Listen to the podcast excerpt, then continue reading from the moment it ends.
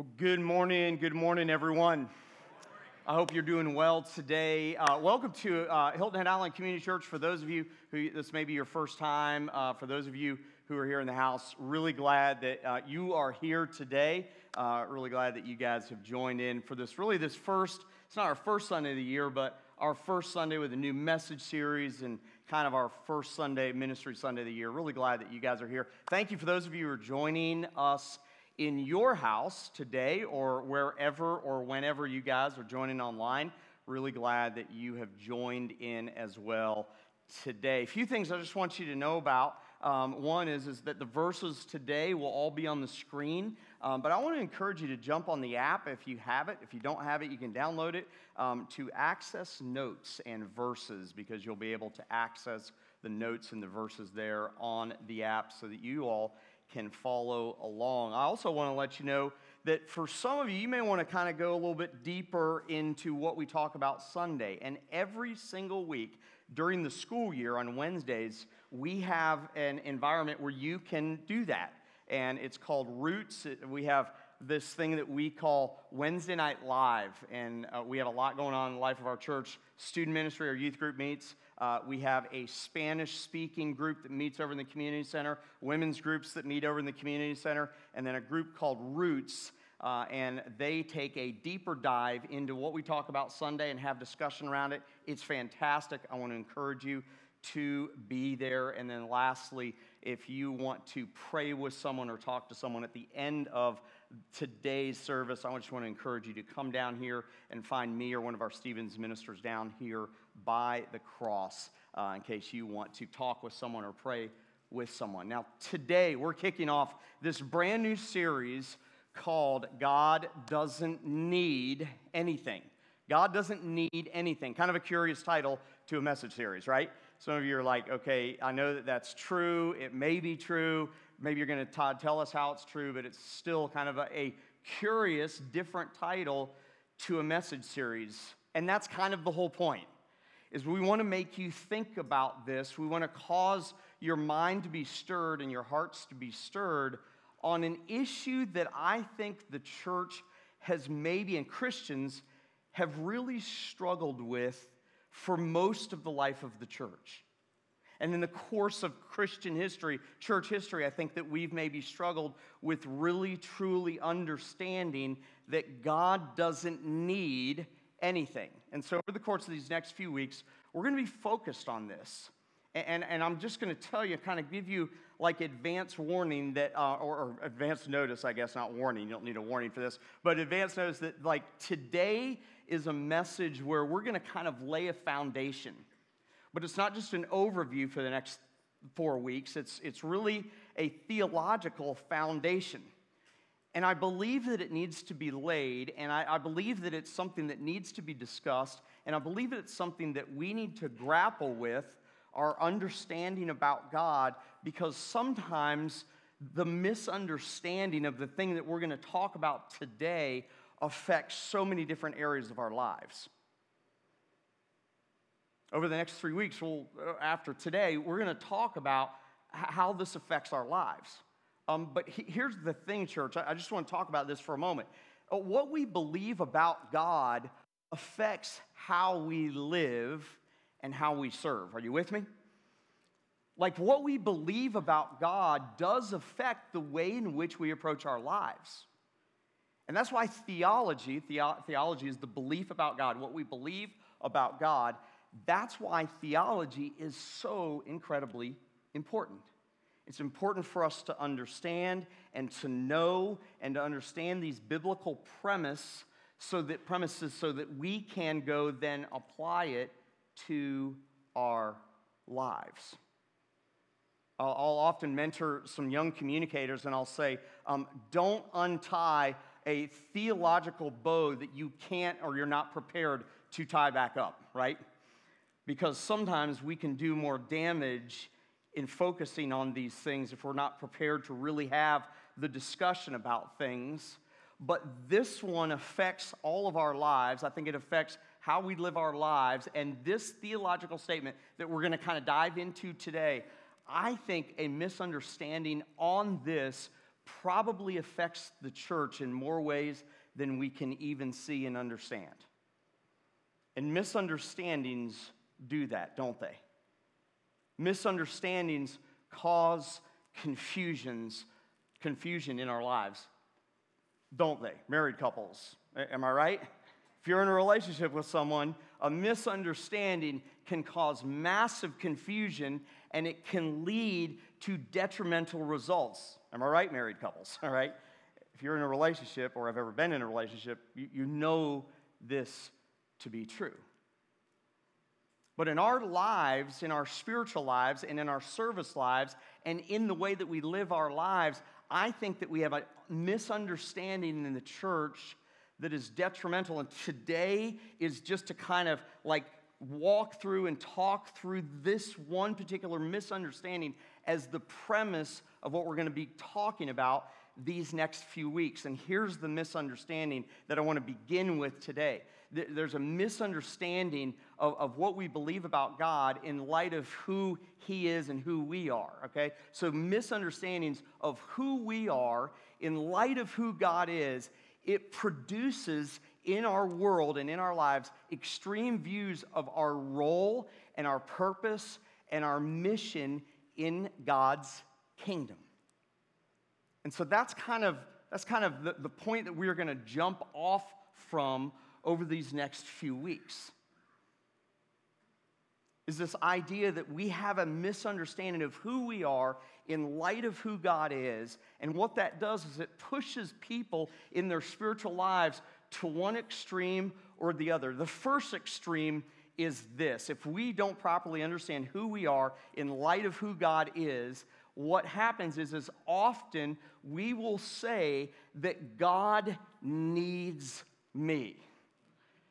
That the church is doomed without me, and God's whole kingdom is going to come unraveled if I don't serve for Him, and if I don't give to Him, and if I don't use my abilities and my time for Him. And so it produces this idea in our life and in our world that somehow that God needs me. And it really the implication there is, is that really God doesn't need anyone or anything else. And it produces a kind of a, a, haughty, filled with pride view of, of who we are as Christians that somehow, in some way, now listen, the Bible says, Stephanie mentioned it earlier, that we were formed by God. We're going to talk about that in a moment. We were formed by God for a unique purpose, but a unique purpose for each one of you and for me and for us. That new unique purpose doesn't mean that God needs us because I don't believe that God needs anything. See, in the church, this produces a very, very, very small group of prideful people that just kind of like think that the church is just going to be moving forward because of their gifts and their gifts only. I hope this isn't hitting too close to home for any of you, and I'm, it might, and I, I guess that's okay. That's, I guess that's part of my job. But it does produce this misunderstanding of who we are in light of who God is. It produces another extreme, and that is a whole other extreme, and that is, is that I don't have anything that's worthy of God, and there are other people that can do the job, give the money, and, produce the results for God and His kingdom. And so God needs someone other than me as the result of us misunderstanding who we are in light of who God is.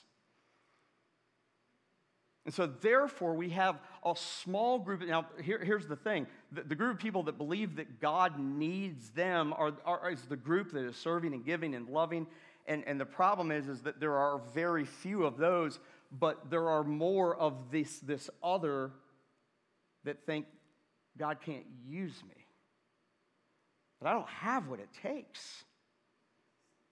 That I don't have the right gifts, I don't have the right ability, I don't have all, the, the money that's needed. And so I'm just going to step back in my spiritual life and I'm going to let everyone else lead and I'm going to let everyone else serve and I'm going to let everyone else give. And, and God doesn't need my time, He needs someone else.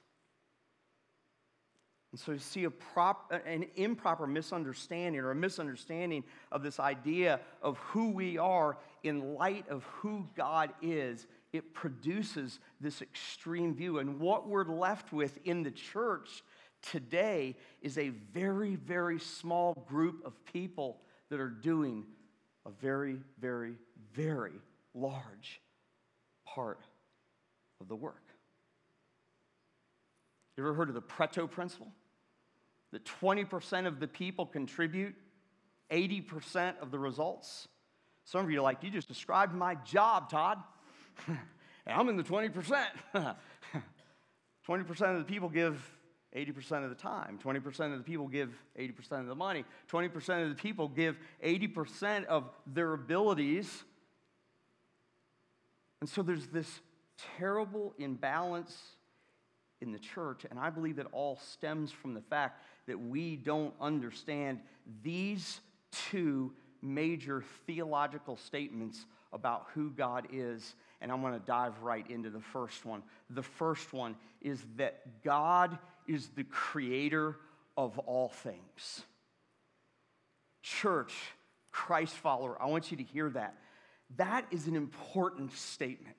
We can't just breeze by this statement. We can't just let this go. We have to stop here and talk about how important it is that God is the creator of all things. That's an important theological, foundational principle that I think in our modern day and age, when we can create just about anything, do you realize that you can create just about anything from nearly nothing nowadays, right? 3D printing? I don't understand the technology behind that, but it's, it's kind of scary if you ask me. it's very scary if you ask me. In our day and age, where if you can think it, you can create it. We've lost the understanding of this theological foundational statement that God is the creator of all things. In Acts chapter 17, you can turn there, or you can find it in, on your device. In Acts chapter 17, the Apostle Paul finds himself in Athens. And in Athens, there were a couple things that I, I, don't know if you've been to Athens or not. I've never been to Athens. Uh, I, I want to go one day. I hope to, to go to, to that part of the world and see that part of the world. But in Athens, in that day and age, there was this transition that was going on in Athens. The, the, the, Greek culture of that day was beginning to fade, and the Romans had taken control of Athens, and the Roman culture was beginning to be the culture of the day, the rise of the Roman Empire, and so on and so forth. And Paul found himself at the Areopagus, um, and he was there in this place in Athens that maybe some of you have visited and it's a place where the Greeks would hold supreme court. It's where they would get together and they would talk about government and politics and philosophy and religion.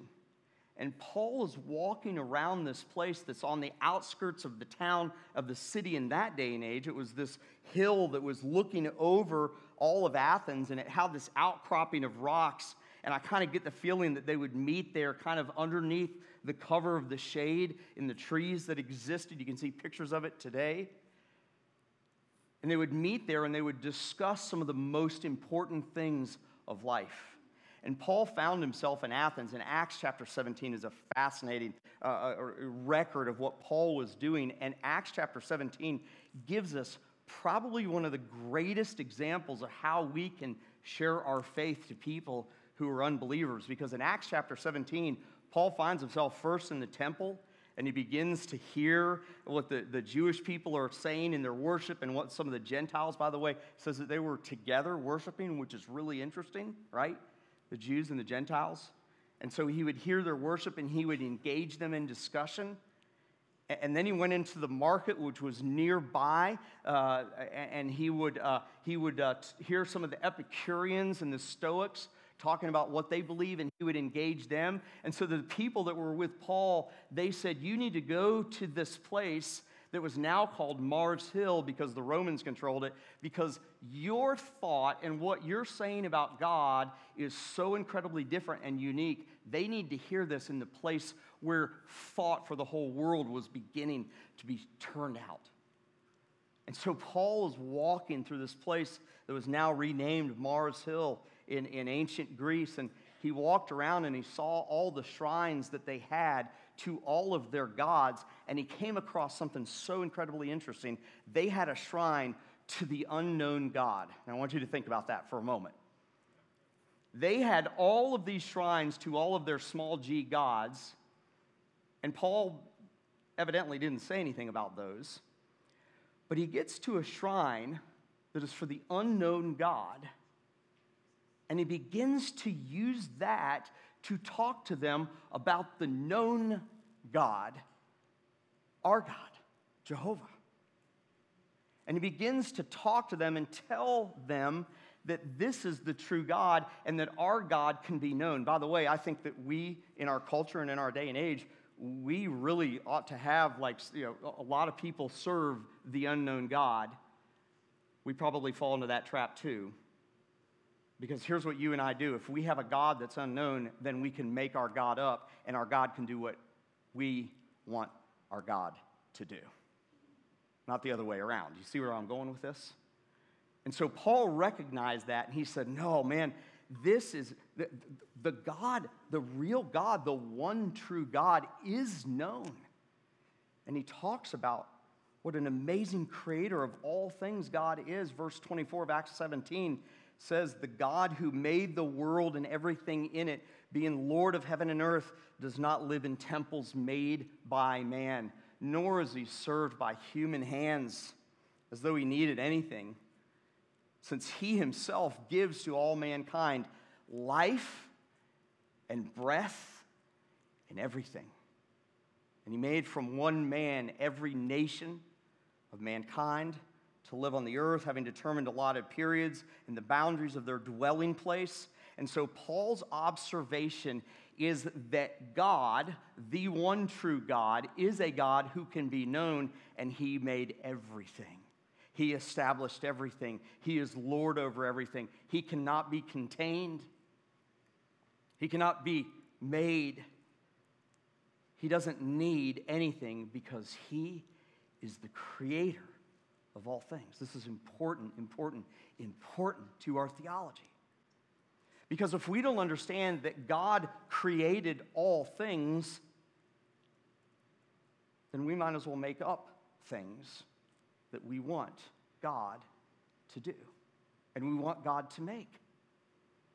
And in doing that, we find ourselves in this place of being incredibly dissatisfied Christ followers with God Himself. And when we get back to that, that point that I even talked about at Christmas this year, that God is the creator of all things, that centers us, that gives us a foundation of what we are to believe that our God is the creator of all things. Genesis 1 1, he says, In the beginning, God created, so on and so forth. In the beginning, God created, He created, He created, He created. And so, boy, that levels the playing field, doesn't it, with us? That everything that you are, all that you've accumulated, all that you've accomplished, all that we have done is a gift from the God of creation. And if we really believe that, church, it'll change so much how we live, how we behave, how we think, and how we serve. The second foundational thing that I think we need to understand is that not only is God the creator of all things, but God is the provider of all things. We just sang about Jehovah Jireh, didn't we? One of my favorite songs. One of my favorite names for God. You know, there are, there are dozens and dozens and dozens of names for God, and Jehovah Jireh is the name that was given to God by Abraham. He's with Isaac. He is up on, on the mountain. They are going on this journey. And, and God gives him instructions that he is supposed to, to provide a sacrifice, and Isaac is going to be the sacrifice. And we don't understand this passage at all, but we understand that a father, any father, who in any way understood that they were supposed to sacrifice their son would be praying on the whole journey God, please provide, please provide, please provide. And he believed it in verse 8 of Genesis chapter 22. Isaac's kind of like, hey, dad, where's the sacrificial lamb that we're supposed to sacrifice up on this mountain on this journey that we've taken? Where's, where's the lamb? Where's the goat? Where's the animal that needs to be sacrificed? And Abraham said, God will provide for himself the lamp for a burnt offering, my son. So they went away, both of them together, and you get to verse 14. By the time we get to verse 14, Abraham has, has lifted his sword to sacrifice his own son, and an angel provides a lamb. God provided. And in verse 14, Abraham calls the place that he was standing, the Lord will provide Jehovah Jireh. That's where the name comes from. As it is said to this day, that God, on the mount of, this, of the Lord, it shall be provided. And so, if we can understand the two things that God is the creator of all things and that God has provided all things. I want you to think of the good things in your life for a moment. It's only the second week of 2023. Hopefully, you haven't gone to the negative things yet, all right? So, hopefully, this exercise should be fairly easy at the beginning of a new year. I want you to think of all the great things that He has done for you in the past. He's given you your life, He's given you your breath. He's provided a job. He's given you your family. Provided a great place for you to live, a national championship for you to celebrate. Yes. there I said it. Everyone last week was like, why didn't you talk about Georgia? I was like, it's communion, man. Our focus is on God, all right? So, anyway, He's provided friends family. He has given you breath in your lungs. And since God is the creator of all things, and since He is the provider of all things, we have to believe then that God doesn't need anything. And yet, He has used members of the church, His people, for over two thousand years to bring about his kingdom and to do his work. I want you to hear that again. For over 2,000 years, although God doesn't need anything, he has used people like you and like me to accomplish his purpose in this world. And that is because even though God does not need anything, you know what He wants? He has a desire for us to respond to the fact that He is the creator of all things and He is the provider of all things. He desires for you and I to respond to that. When the Apostle Paul is in the Areopagus there in Athens, he essentially says there in Mars Hill, he says, You know what? I, I want to let you know what the response is to the fact that God is the creator of all things. And in verses 27, in the first part of verse 28, he says it. He says all of these things are true that they should seek. They, by the way, are people far from God and people close to God. It's you and me, it's all of us. That they should seek God. These ones who want an unknown God, that they should seek God and they should perhaps feel their way towards him and find him, yet he is actually not far from each one of you. Before we go to this last verse, let that sink in for a moment. That the Apostle Paul, speaking to people who are talking about the greatest philosophies in the world on the earth, religion, they were talking about philosophy, religion, politics, law. They were discussing the important things of the day. He says to them, He, God, is not far from each one of you. And perhaps today, that was the message that you needed to hear. That God is not far from you. Maybe you feel like God's far from you. Maybe you feel like because of the way that your life has gone, He's far from you. I want you to know Here's a message within the message, okay? This part right here, He is not far from you. Maybe you needed to hear that today. Verse 28, Paul says, For in Him we, say it with me, we live. I want you to say it a little better this time, all right? For in Him we live, and we, and we have our being.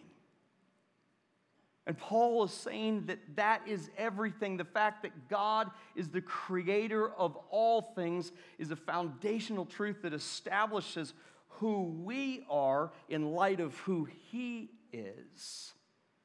The fact that Abraham understood that God would provide, laid down a foundation that he understood who God was, or he is in light of who God is, and that will, church, that will Christ follower affect how we live and how we breathe and how we have our being. It affects everything. It affects how we see the things that we have accumulated. It affects how we see the abilities that we have. And it affects how we view our days on this earth. It affects everything. And God doesn't need any of it.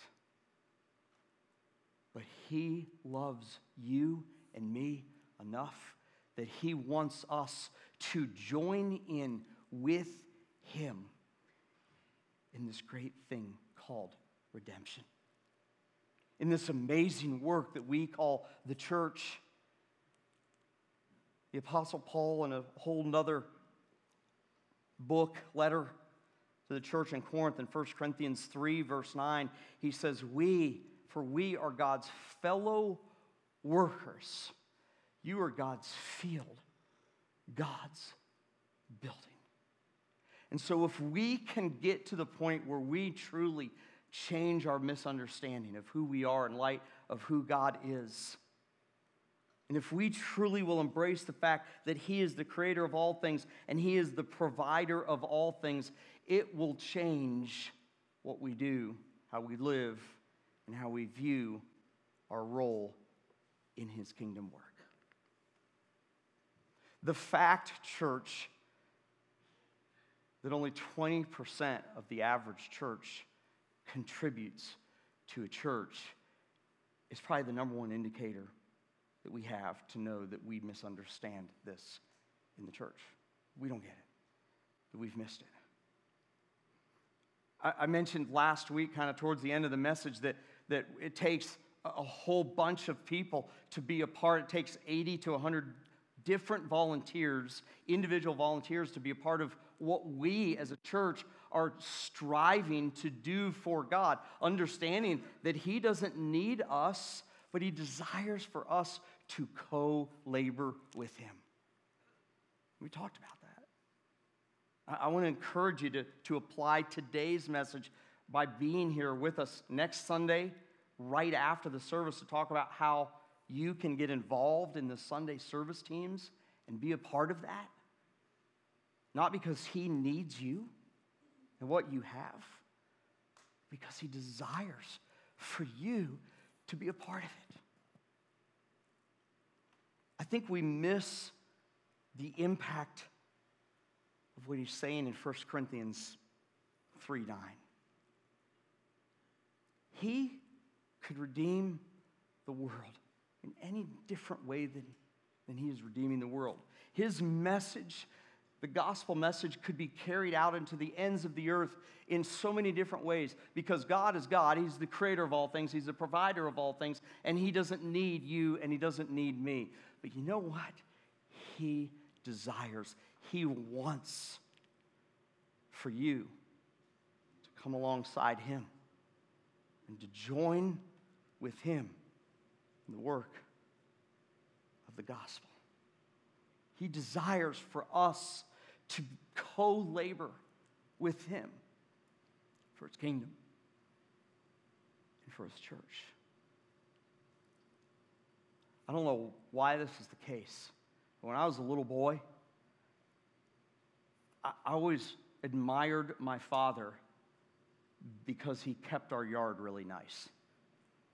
And he would go out and he would cut the grass, and he would work out in our yard and he'd make it look amazing. And there was something that I admired about that. I don't think that happens anymore. I don't think young kids admire that their dads are doing yard work anymore. It doesn't happen. I see all the kids are like shaking their heads. No, mm, no, it's not. I get you. I feel you. But I remember the first time when he said, Hey, uh, why don't you come out? I'm going to teach you how to mow the lawn. I was like, Wow. I, I get, I get to run the lawnmower? Little did I know what was in store for me. Little did I know that years later I'd be handing it off to my son, all right? But in that moment, I remember we, li- we were living in Clearwater, Florida. We have pictures of me and my dad working in the yard together. And I remember, I didn't know how to express this at the time, but I remember how incredibly honored I was, proud that he invited me out there. Church, that's what he's doing. That's what God is doing with us. He's saying, hey, come along, be a part. I don't need you, but I want you because I love you. I want you to see what it's like to be a part of the greatest work, a work that has never stopped and that will continue until he comes again. Father, we thank you for being the God that created it all.